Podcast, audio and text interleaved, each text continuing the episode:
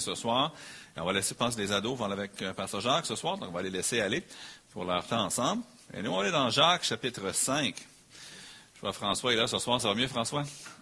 Oui, t'es remis, là? Super, on est content de te revoir aussi, puis la respiration va mieux. Donc, content de, de te voir ici. C'est ça, comme je disais tantôt, Serge était pour une couple de semaines là-bas en Côte d'Ivoire. Et puis, euh, c'est son travail qui l'amène là, mais j'imagine que ça doit toujours être agréable de rentrer dans son pays quand même, d'origine, et puis euh, on le garde dans nos prières dans les prochains jours. Jacques, chapitre cinq, j'aimerais qu'on parle de quatre moments dans la vie où on doit prier. Maintenant, on s'entend qu'on doit prier sans cesse, n'est-ce pas? Maintenant, de prier sans cesse, ça ne veut pas nécessairement dire qu'on n'a pas des moments dans la vie où on doit vraiment s'arrêter et prier. C'est de prier sans cesse. Évidemment, ça ne veut pas dire qu'il faut que tu pries vingt-quatre sept, trois cent soixante-cinq jours par année, puis que tu fasses rien d'autre. Des fois, on dort. Mais ça parle d'être une, dans une attitude où la conversation avec Dieu n'est jamais terminée. C'est jamais que quand je parle à Mélissa, je dis « Bon, bien, au revoir, on se verra un jour. » Non, même quand je dis « bye-bye » le matin, elle sait que je vais peut-être la texter dans cinq minutes ou qu'on va se parler dans dix minutes puis qu'on va se revoir tantôt. Mais ça, c'est une conversation qui n'achève nécessairement jamais. Puis on prie sans cesse. Mais, normalement, il y a quand même des moments dans la vie où vraiment on, on, ça nous ramène à la prière. Remarquez dans Jean, euh, Jacques, plutôt, chapitre cinq, le verset treize. « Quelqu'un parmi vous est-il dans la souffrance? » Maintenant, j'imagine la, la lettre qui est lue pour la première fois dans une église. C'est probablement que les gens, comme, oui, moi, la plupart des gens souffrent. Un peu. Qu'il prie. Quelqu'un est-il dans la joie? Qu'il chante des cantiques. Quelqu'un parmi vous est-il malade? Qu'il appelle les anciens de l'Église et que les anciens prient pour lui, en loignant d'huile au nom du Seigneur, et la prière de la foi sauvera le malade, et le Seigneur le relèvera. Et s'il a commis des péchés, il lui sera pardonné. Confessez donc vos péchés les uns aux autres, et priez les uns pour les autres, afin que vous soyez guéris. La prière fervente du juste a une grande efficacité, ou une grande efficace. Élie était un homme de la même nature que nous. Il pria avec instance pour qu'il ne plût point, et il ne tomba point de pluie sur la terre pendant trois ans et six mois. Puis il pria de nouveau, et le ciel donna de la pluie, et la terre produisit son fruit. Mes frères, si quelqu'un parmi vous s'est égaré loin de la vérité, et qu'un autre l'y ramène, qu'il sache que celui qui ramènera un pécheur de la voie où il s'était égaré sauvera une âme de la mort et couvrira une multitude de péchés. On veut prier sans cesse. On doit vivre nos vies dans la présence de Dieu tous les jours. Mais la Bible nous donne aussi des moments où elle nous dit « Ne manquez pas de prier dans telles circonstances, dans, celle, dans telle situation ou dans certains moments. » On aurait pu dire cinq moments où il faut prier, quarante moments où il faut, faut c'est pas le mot quatre ici qui compte nécessairement pour la vie chrétienne, mais parce que dans notre texte, j'en vois quatre. Vraiment quatre rappels ce soir. Si vous vivez quelque chose comme ça, ne manquez pas de prier et ne manquez pas de transformer ça en sujet de prière. Euh, j'expliquais, un, ben en fait, c'était en, en, au mois d'octobre, quand j'étais à Vancouver, on m'a demandé d'être l'invité dans un podcast. Puis dans le podcast, on me posait la question, comment est-ce que tu structures ta vie de prière? Peux-tu aider nos auditeurs à avoir des idées sur comment structurer leur vie de prière? Donc là, je lui expliquais ma méthode. Mais l'idée, c'est qu'il faut que la prière soit au centre de nos vies. Si la prière n'est pas au centre de ta vie, ce n'est qu'un accessoire, ben, tu ne pourras pas dire que la prière fervente du juste a une grande efficacité. Parce que tu es peut-être juste, peut-être tu pries, mais est-ce que tu pries avec ferveur. Et souvent, c'est dans les situations difficiles de la vie qu'on voit vraiment quels sont nos vrais recours. Euh, si vous êtes en difficulté ou vous êtes en panique, c'est qui que vous appelez le premier? Avez-vous une habitude? Bien, encore, c'est dans les moments de pression. Puis dans notre texte, on voit certains moments de pression où vraiment ça devrait faire ressortir la prière. Premièrement, remarquez au verset treize qu'on doit prier dans la souffrance. Au verset treize, « Quelqu'un parmi vous est-il dans la souffrance, eh bien, ça dit tout simplement qu'il prie. La vie, c'est une série, c'est une chaîne de souffrances qui sont attachées à des saisons de réjouissance, généralement. peut-être des saisons neutres, qu'on pourrait dire, de paix. Tu n'es pas super heureux, ben tu es heureux, mais tu n'as pas, pas des grandes excitations. Tu n'as pas des grandes tristesses non plus. Mais des fois, tu as des moments de grande tristesse, des fois, des moments de grande joie. Puis tu attaches tous ces moments-là ensemble, ça donne la chaîne qui devient ta vie. Il y a certains jours où on chante les cantiques à plein poumon. D'autres jours, on écoute les autres chanter, puis on se dit « je ne suis pas capable ».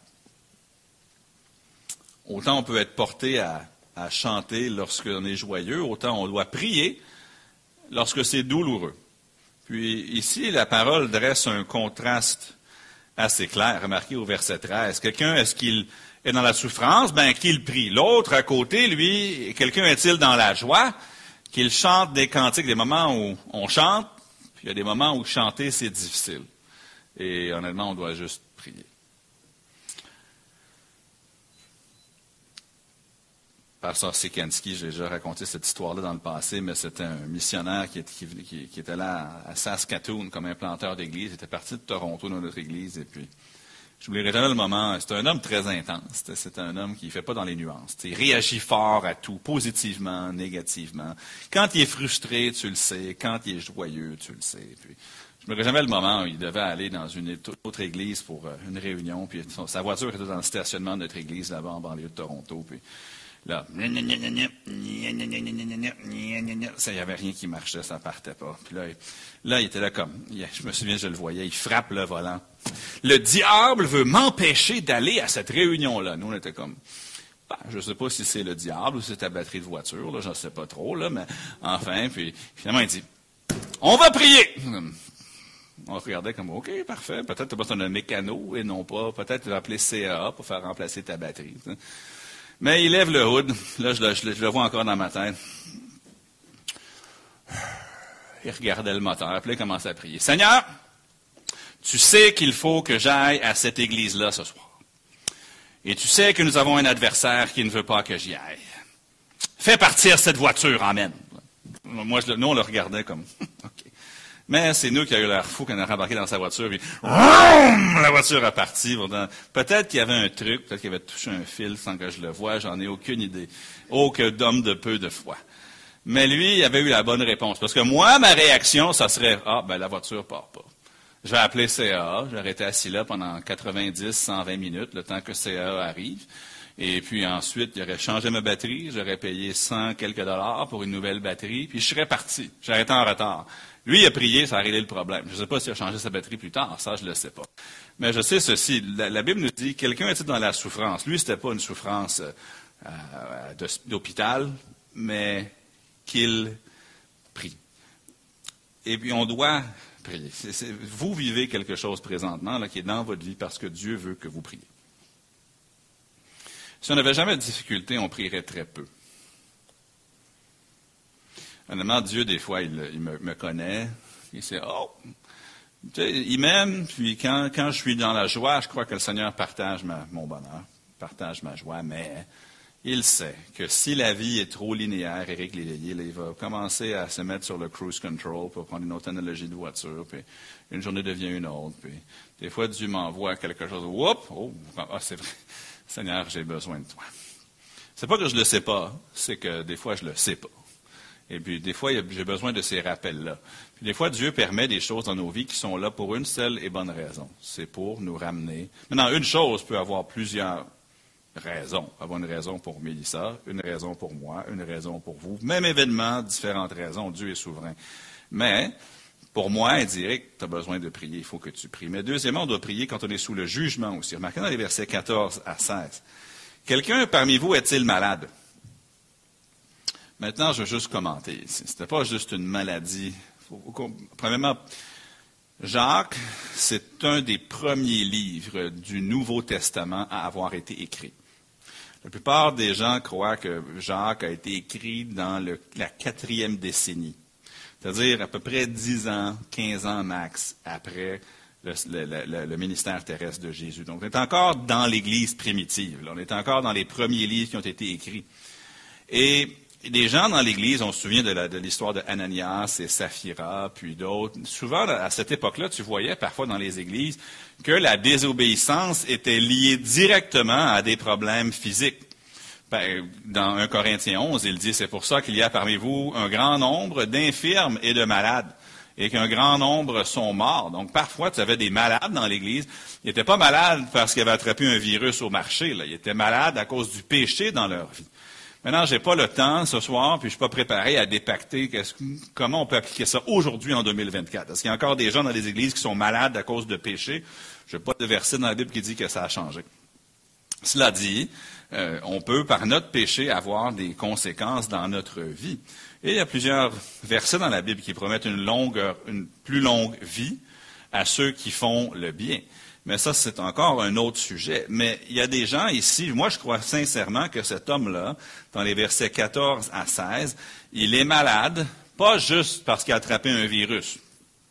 Il est malade parce qu'il a péché. Sinon, je m'explique mal pourquoi il ferait venir les anciens de l'Église. Et pourquoi il faudrait ensuite, pourquoi ensuite l'apôtre fait le lien euh, avec la confession. Puis ça dit à la fin du verset quinze, « Et s'il a commis des péchés, il lui sera pardonné. » Euh, il n'y a pas de formule magique en passant dans la Bible qui guérit tout. Parfois, Dieu permet que nous soyons malades. Ce n'est pas toujours un jugement. Parfois, c'est une épreuve. Euh, parfois, comme Paul, c'est pour nous garder humbles, pour qu'on reste dépendant de lui. Il peut y avoir plusieurs raisons pourquoi Dieu permet la maladie dans la vie de, d'un de ses enfants. Euh, il y a des gens, oui, aujourd'hui, qui disent que quand tu marches avec Dieu, tu vas toujours être en santé. C'est faux. C'est faux, même l'apôtre Paul était, avait cette écharde dans la chair. Mais ici, cet homme-là, il est malade, il appelle les anciens de l'Église, il prie pour lui, ils vont loindre d'huile. Ici encore, il y a beaucoup de gens qui ont... Euh, voulu monter en épingle cette phrase-là, tu peux vendre des huiles là, pour oindre les malades. Ben, en fait, à l'époque, là, ils n'avaient pas des comprimés euh, comme tu peux aller à la pharmacie. C'est, l'huile, c'était le médicament. Il faisait que les loindres d'huile, c'est-à-dire, ma traduction libre ici, prier puis donnez-lui un médicament. C'est, en passant, de se priver de soins médicaux, c'est pas spirituel. Il y a des fois des gens qui disent « Non, moi je ne prendrai pas de, de médicaments, je vais juste prier, je vais être guéri par la foi. » Ouais, mais si Dieu t'a donné le médicament, qui peut, Dieu peut se servir du médicament pour te guérir. Mais ça, encore là, je m'écarte un peu. Ici, je crois que cet homme-là, il est malade, mais dans le contexte, il est malade, pas juste à cause d'une, d'une bactérie ou parce qu'il a mangé quelque chose qui n'était qui qui pas cuit, mais plutôt par, à cause de quelque chose dans sa vie qui fait que il faut qu'il appelle les anciens de l'Église pour régler la chose. Ils vont prier pour lui. Ils vont donner un médicament. Puis la prière de la foi sauvera le malade. Le Seigneur le relèvera. Et s'il a commis des péchés, il lui sera pardonné. Personnellement, puis là, ça demeure mon opinion ici. Vous êtes tout à fait libre d'être en désaccord avec moi. Moi, je crois que la manière que c'est présenté, l'homme avait fait un péché contre l'Église ou qui affectait l'Église. Mais il est trop malade. Donc, il ne peut pas se lever, puis aller à l'Église pour demander pardon, puis pour euh, être restauré. C'est pour ça qu'il fait venir les anciens de l'Église à lui. S'il avait été en santé, il aurait pu aller à eux, mais il ne peut pas. Donc, il les fait venir à lui, et ensuite, il y a, ils vont loindre d'huile, prier pour lui. Le Seigneur le relève, puis s'il a commis des péchés, il lui sera pardonné. Moi, pour moi, je crois que ce, cette maladie-là, elle est liée euh, au péché. un Corinthiens onze, je l'avais dit tantôt, dans les versets trente à trente-deux. « C'est pour cela qu'il y a parmi vous beaucoup d'infirmes et de malades, et qu'un grand nombre sont morts. Si nous nous jugions nous-mêmes, nous ne serions pas jugés. Mais quand nous sommes jugés, nous sommes châtiés par le Seigneur, afin que nous ne soyons pas condamnés avec le monde. » Je ne peux pas dire pourquoi une personne est malade, j'en ai aucune idée. Est-ce que la personne est malade parce qu'une conséquence pour quelque chose? Est-ce qu'ils sont malades simplement parce que c'est une épreuve dans leur vie? Euh, je sais pourquoi. Je sais que Timothée était malade. Il avait un estomac faible, selon un Timothée cinq, vingt-trois. Ce n'était pas la volonté de Dieu de le guérir. Et Paul lui dit, euh, prends un peu de vin pour ton estomac. Ensuite, dans Trophime, Paul dit dans deux Timothée quatre, verset vingt, « J'ai laissé Trophime malade à Milet. » Bon, pourtant, quand Eutych est tombé en bas de la fenêtre, Paul a été en mesure de faire quelque chose, mais avec... Avec Trophime, non. On sait que Job était, a été affligé dans sa santé, dans Job deux, sept. Il était assis par terre, puis il se grattait avec un tison. Mais Dieu a permis ça. Dans Philippiens deux, trente, on apprend que Épaphrodite avait été très, très malade. On, aussi, Paul prie pour la santé de Gaius dans trois Jean, verset deux. Mais on sait que parfois, les difficultés qu'on vit sont de notre propre faute. Donc, tu fais quoi si tu vis quelque chose? Puis tu sais pertinemment que c'est à cause de toi. C'est ta faute. C'est toi qui as fait quelque chose. Eh bien, voici la réponse. Prie. Maintenant, si tu as un péché à confesser, confesse-le. Dieu, vous savez, lorsque Dieu me permet d'avoir des conséquences, c'est sa grâce. Quand je donne des conséquences à mes enfants pour quelque chose qu'ils font, conséquences calmes et mesurées, mais une conséquence, ça veut pourquoi? C'est parce que je les aime. Et je sais que si cette mauvaise habitude persiste dans leur vie, ça pourrait être plus grave un jour. S'ils si, si sont pris dans un mensonge euh, ou une malhonnêteté quelconque, on leur donne une conséquence dans l'espoir que le jour où ils vont être le mari d'une femme, eh bien, ils vont savoir qu'ils doivent marcher envers elle dans la vérité. Ou que quand il y aura un emploi, un jour, il faut qu'il soit honnête envers son employeur. Donc, la conséquence qu'on, qu'on donne, elle est là pour, justement, éviter quelque chose d'autre. Et quand Dieu, dans ma vie, me donne une conséquence, c'est parce qu'il m'aime. Et c'est pour mon bien, c'est pour m'amener à un point de repentance et de confession. Et ici, la personne est guérie. Ça dit la prière de la foi ici. Donc, la prière de, de, de, le Seigneur, la prière de la foi sauvera le malade. Puis encore ici, j'aurais pu voulu aller un petit peu plus loin dans, dans, dans l'étude de mots, mais je ne prendrai pas le temps de, de le faire ce soir. L'application que je crois qu'on peut faire, elle est celle-ci. Si vous avez dans votre vie une conséquence, ça peut être la santé, mais ça peut être quelque chose dans la famille, ça peut être social, et vous dites, je sais que cette situation-là est dans ma vie parce que j'ai... Vous pouvez finir la phrase. Que faire? Prier. Si on a un péché à confesser, on le confesse. Puis vous savez, Dieu, il ne va pas toujours le faire, mais Dieu, s'il veut, il peut même enlever les conséquences de nos fautes. On peut avoir fait quelque chose, puis la conséquence est là. Puis parfois, Dieu va la laisser. Il va nous donner de la grâce pour composer avec. Mais des fois, Dieu va faire en sorte que... Je donne un exemple. Mon oncle et ma tante. Mon oncle et ma tante avaient vécu une vie sans le Seigneur. Ils se sont divorcés. Et puis un jour, euh, mon oncle a accepté le Seigneur Jésus comme son sauveur personnel. Et là, il a commencé à prier pour ma tante. Puis elle, ça a pris un peu plus de temps, mais un jour, elle a accepté le Seigneur Jésus. Je me souviens, j'avais peut-être dix douze ans, quand ils se sont remariés, mais ils avaient été mariés en dehors du Seigneur, divorcés en dehors du Seigneur, puis ils se sont remariés dans le Seigneur. Maintenant, ils avaient fait des choses, ils ont admis, ils ont confessé, puis le Seigneur a restauré dans leur cas à eux. Ça ne va pas toujours arriver, c'est arrivé pour eux, mais je sais ceci.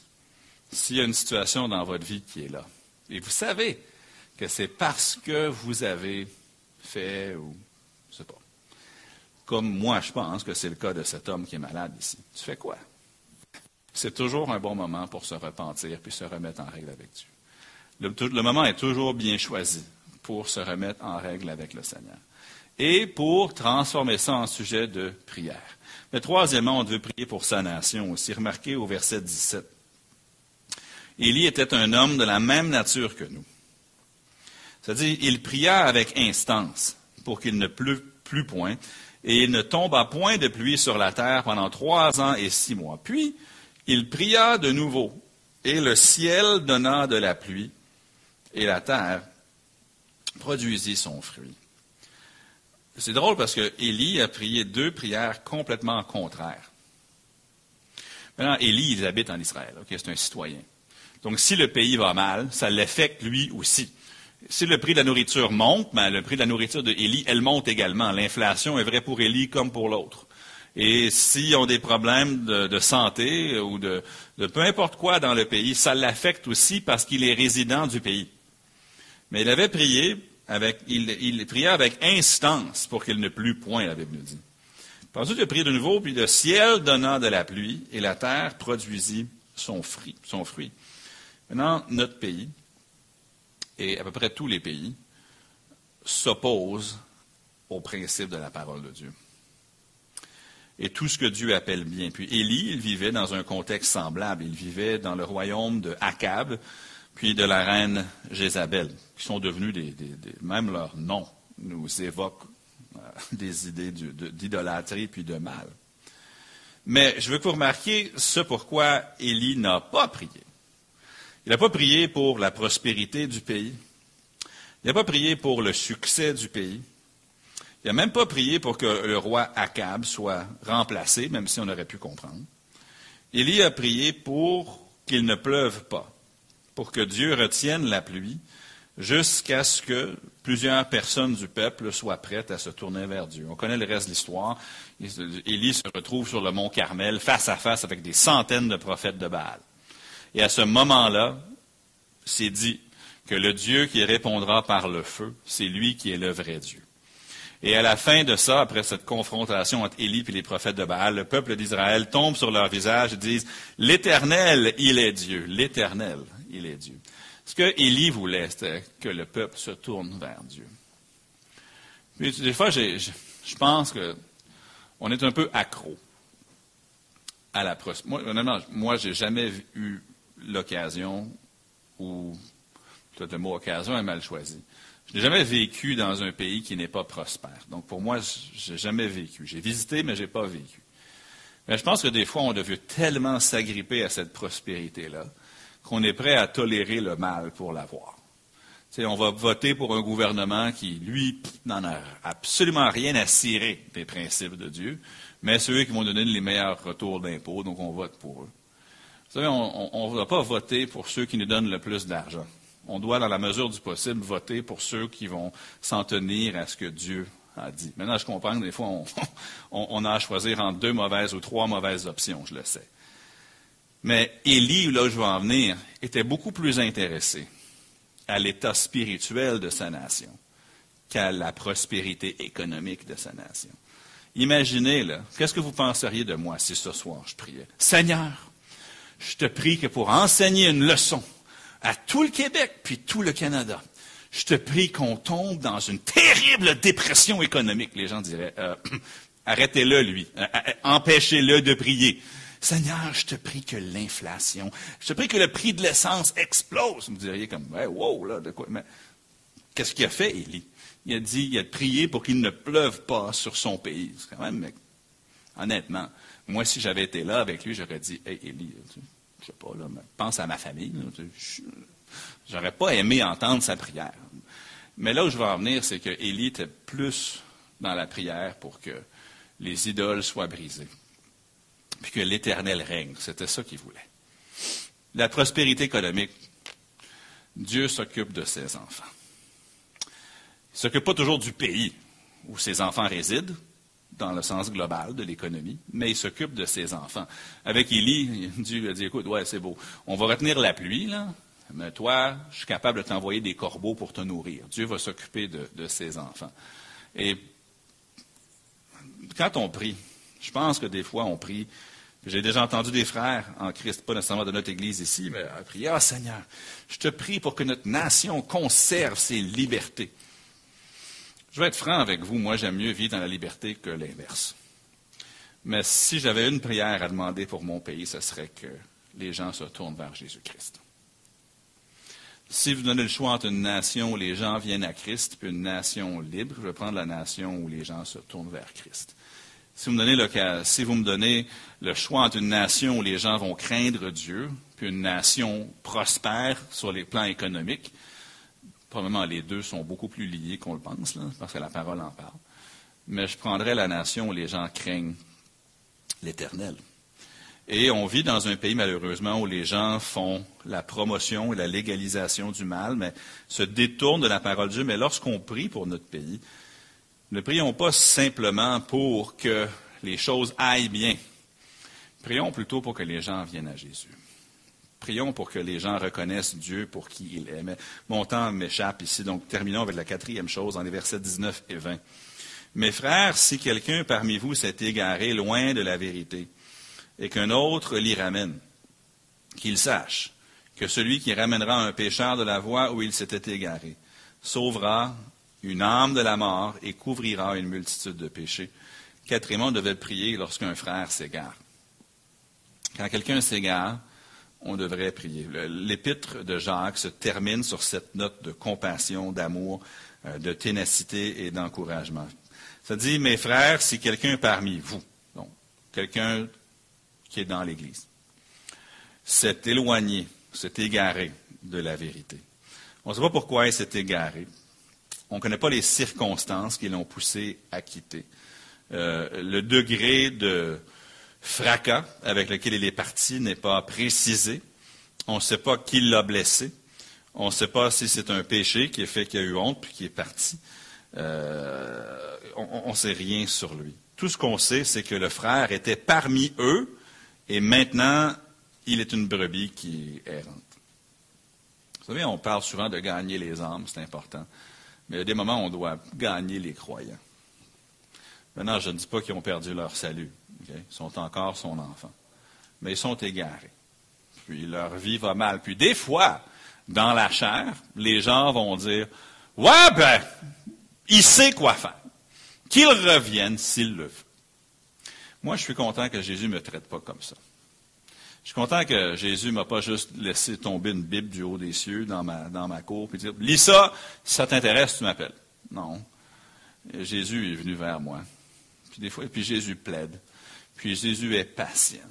Puis Jésus, il va vers les gens. Puis Jésus, il est allé vers les Marie-Madeleine. Puis il est allé, comme on a vu dimanche, vers les Lévi, les Matthieu. Il est allé vers les Achab, des gens qui étaient égarés. Et je pense que des fois, les chrétiens, on est plus durs que notre Sauveur. Des fois, on est beaucoup plus durs que notre Sauveur. Mais non, je ne dis pas que notre Sauveur tolère le péché, c'est pas ce que je dis. Mais je pense que des fois, on doit simplement avoir compassion. Remarquez, si quelqu'un l'autre les ramène, qu'il sache que celui qui ramènera un pécheur, c'est un frère, là, mais c'est un pécheur, de la voie où il s'est égaré, sauvera une âme de la mort. Encore, je fais un lien ici avec les autres versets. Là. Parce que si c'est un frère, la mort, ça ne peut pas faire référence à la mort éternelle. Il a la vie éternelle. Mais clairement, sa vie va amener à un point où ça va carrément lui causer, coûter sa vie. Et sachez que on, on ramène une âme de la mort et couvrira une multitude de péchés. Puis oui, il y a toujours deux fossés. D'un côté, on peut être mou envers le péché puis tolérer le mal, ce qu'on ne devrait pas faire. Mais des fois, on peut être tellement dur qu'on juste, on jette l'éponge. Même si cette personne-là revenait à l'Église, non, honnêtement, peu importe qui a quitté l'Église baptiste centrale de Laval, en mauvais termes ou dans le péché, si cette personne-là sincèrement se repentait, devrait être les bienvenus ici. S'ils s'en repentent, maintenant, c'est inévitable. C'est pas restaurer une relation s'il n'y a pas de sincère repentance. Mais ici, la Bible nous dit que celui qui va ramener quelqu'un qui s'est égaré loin de la vérité, sauvera une âme de la mort et couvrira une multitude de péchés. L'Église qui nous envoie à Faithway Baptist Church, en deux mille neuf, il y avait une division importante à l'Église. Et une des choses qui a fait les, qui était les plus étranges, c'était que l'assistant pasteur, un des assistants pasteurs qui avait un petit peu été le... l'instigateur et le chef de cette division-là, qui, était, qui avait pris cinquante personnes de l'Église, puis allait commencer une autre Église à peu près à huit minutes plus loin sur le boulevard. Ça avait été très inconfortable comme situation. Maintenant, tout ministère qui est fondé n'a pas duré. Tu commences en la rébellion, tu vas avoir les œuvres de la chair, puis ça va finir par faire, en québécois, on dirait faire patate. Ça va finir par tomber à l'eau. Puis, c'est ça qui est arrivé. Puis, alors, sept ans plus tard, l'Église euh, s'est dissoute. Point. Mais là, il y a à peu près trois, quatre, cinq mois, une vieille dame, cheveux gris, qui est arrivée à l'Église d'où on vient. Puis, ce qui est étrange, c'est qu'elle était partie à ce moment-là. Mais, euh, pourtant, c'était une des premières membres de l'Église, quand l'Église avait commencé en mille neuf cents, Mélissa, moi, soixante-seize, je pense que l'Église avait commencé. C'était une de, des, des membres qui avait signé la charte. Elle allait à l'Église fidèlement, à l'enseigne de l'École du dimanche, jusqu'en deux mille neuf, quand tout ça est arrivé, elle s'est rangée du mauvais côté de l'affaire. Elle est partie. Puis un jour, quelqu'un a eu le courage d'aller la voir chez elle, puis qui lui a dit, « Pourquoi tu ne vas pas à l'église? »« Ah, j'ai honte. » »« Non, reviens, les gens vont te retourner. » »« Non, non, non, non, non, ça serait trop bizarre de retourner. » Travail, travail. Finalement, elle revient à l'église un, un mercredi soir, discrètement, s'asseoir en arrière. Non, c'est une église de cinq cents à six cents personnes. Non, c'est plus facile de rentrer, puis juste s'asseoir, puis partir avant que le pasteur finisse sa prière, puis personne ne te voit. Mais, longue histoire courte, pas dimanche qui vient de passer, l'autre avant, ils l'ont reçu de nouveau comme membre à l'église. Elle s'est rejointe à l'église après s'être repentie puis avoir mis les choses en règle. Une autre église au Québec que je nommerai pas, parce que des fois, les gens écoutent nos vidéos, je ne veux pas qu'ils sachent de qui je parle. Mais quelqu'un qui avait fait beaucoup de mal à une assemblée, à peu près une décennie plus tard, est allé devant l'église, s'est excusé pour toutes les choses qu'il avait faites et dites, puis ils l'ont reçu. C'est des belles histoires, tu sais, de la réconciliation. Mais des fois, quand quelqu'un s'égare, au lieu de dire « On est mieux sans lui », non. Ou « Ah, on a la paix parce qu'il n'est plus là. » Peut-être que c'est vrai qu'on a la paix parce qu'il est parti, mais s'il se repent, puis c'est les clés là, s'il se repent. Mais on devrait prier pour qu'il se repente aussi. On devrait continuer à le talonner dans la grâce, puis dans la prière, puis en espérant qu'il se repente. Je termine avec cette illustration-là d'un groupe chrétien aux États-Unis qui font des films de belle qualité. Il y a des films comme Facing the Giants ou Fireproof ou War Room, puis d'autres. Puis, il y en a un, c'est sur les papas. Je pense que ça s'appelle Courageous, là, j'oublie, mais en tout cas, dans ce, dans ce, dans ce film-là, c'est fictif, évidemment. Mais un, un couple qui avait eu trois enfants. Et puis, deux de leurs enfants ont marché avec le Seigneur, puis, pas trois ou quatre, en tout cas, un des enfants s'égare. Loin, mais loin. Dans le film, il trouve de la drogue dans sa voiture quand il a seize dix-sept ans. Puis, c'est un, une chose après l'autre. Il ne veut pas marcher droit, puis... Finalement, il le perd de vue pendant des décennies. Mais tous les jours, dans le film, les parents prient pour lui. Tu vois des fois leur tableau avec leur liste de prières, puis le nom de leur fils est dessus. Puis, alors que le film avance, les parents deviennent de plus en plus grisonnants, de plus en plus âgés. Puis un jour, ils font les, en, les enfants qui restaient, qui étaient encore en communion avec les parents, font une fête pour célébrer, je pense que c'était à la retraite des parents ou un anniversaire avancé. Puis une des sœurs, elle avait pris le temps de... de laisser un message qu'elle pensait que serait inutile dans la boîte vocale de son frère qui avait quitté la famille. Puis elle lui dit, tu sais, papa, maman, ils ont une fête à telle date, ça serait bien que tu viennes. Tu sais qu'on pense à toi, puis on t'aime. Clique. Pensant depuis là, dans le film, évidemment, il se présente, puis il est comme, OK, il n'est pas sûr s'il est le bienvenu ou non. C'est un peu, oh, le fils prodigue. Mais là, ce que le film te dit, c'est que c'est les parents tous les jours. Ils priaient. Pour lui. C'est un peu l'idée ici. Il faut abandonner sur les gens. Tu sais, prier, ça ne coûte rien. Peut-être que tu ne lui enverras pas une carte cadeau. Peut-être que physiquement, tu as tout fait dans ton possible pour le ramener. Tu peux encore prier. Prie. Puis peut-être Dieu te donnera l'occasion de ramener, de le ramener de sa voix. Donc, on doit prier quand on est dans la souffrance. On doit prier aussi quand on a des problèmes, puis on sait que c'est de notre faute. On devrait prier pour notre nation, pour que les gens viennent à Christ. On doit aussi prier pour ceux qui se sont égarés. Maintenant, j'en conviens. On aurait pu dire trente-cinq autres choses. Mais j'ai juste pris celles que je voyais dans le texte, une après l'autre. Mais vous savez, quand on prend notre liste de prières, notre liste, là, si on vraiment on y travaillait, là, ces pages-là ne seraient pas assez. Il y a des noms qui pourraient se retrouver là. Il y a des situations qui pourraient se retrouver là. Même des, peut-être des choses que, pour lesquelles vous devriez prier, que vous ne voudrez pas le dire publiquement, mais on devrait prier. Priez sans cesse. On ne manque pas de requêtes. Prions sans cesse. Père Céleste, merci pour la patience envers moi. Aide-moi à être un meilleur intercesseur et à être plus prompt à prier. Parfois même, c'est une situation qui peut-être ne se ramassera pas dans la liste de prières. Peut-être une pensée qui me traverse l'esprit, une personne, un nom, euh, que je n'ai même pas pensé à ce nom-là depuis des années. Peut-être une personne, une nouvelle qui me vient de loin, je ne sais pas. Mais nous, à être des gens qui prient sans cesse et qui, pour soi ou pour les autres, sont prompts à aller vers toi. Aide-nous, je le prie dans le nom du Seigneur Jésus.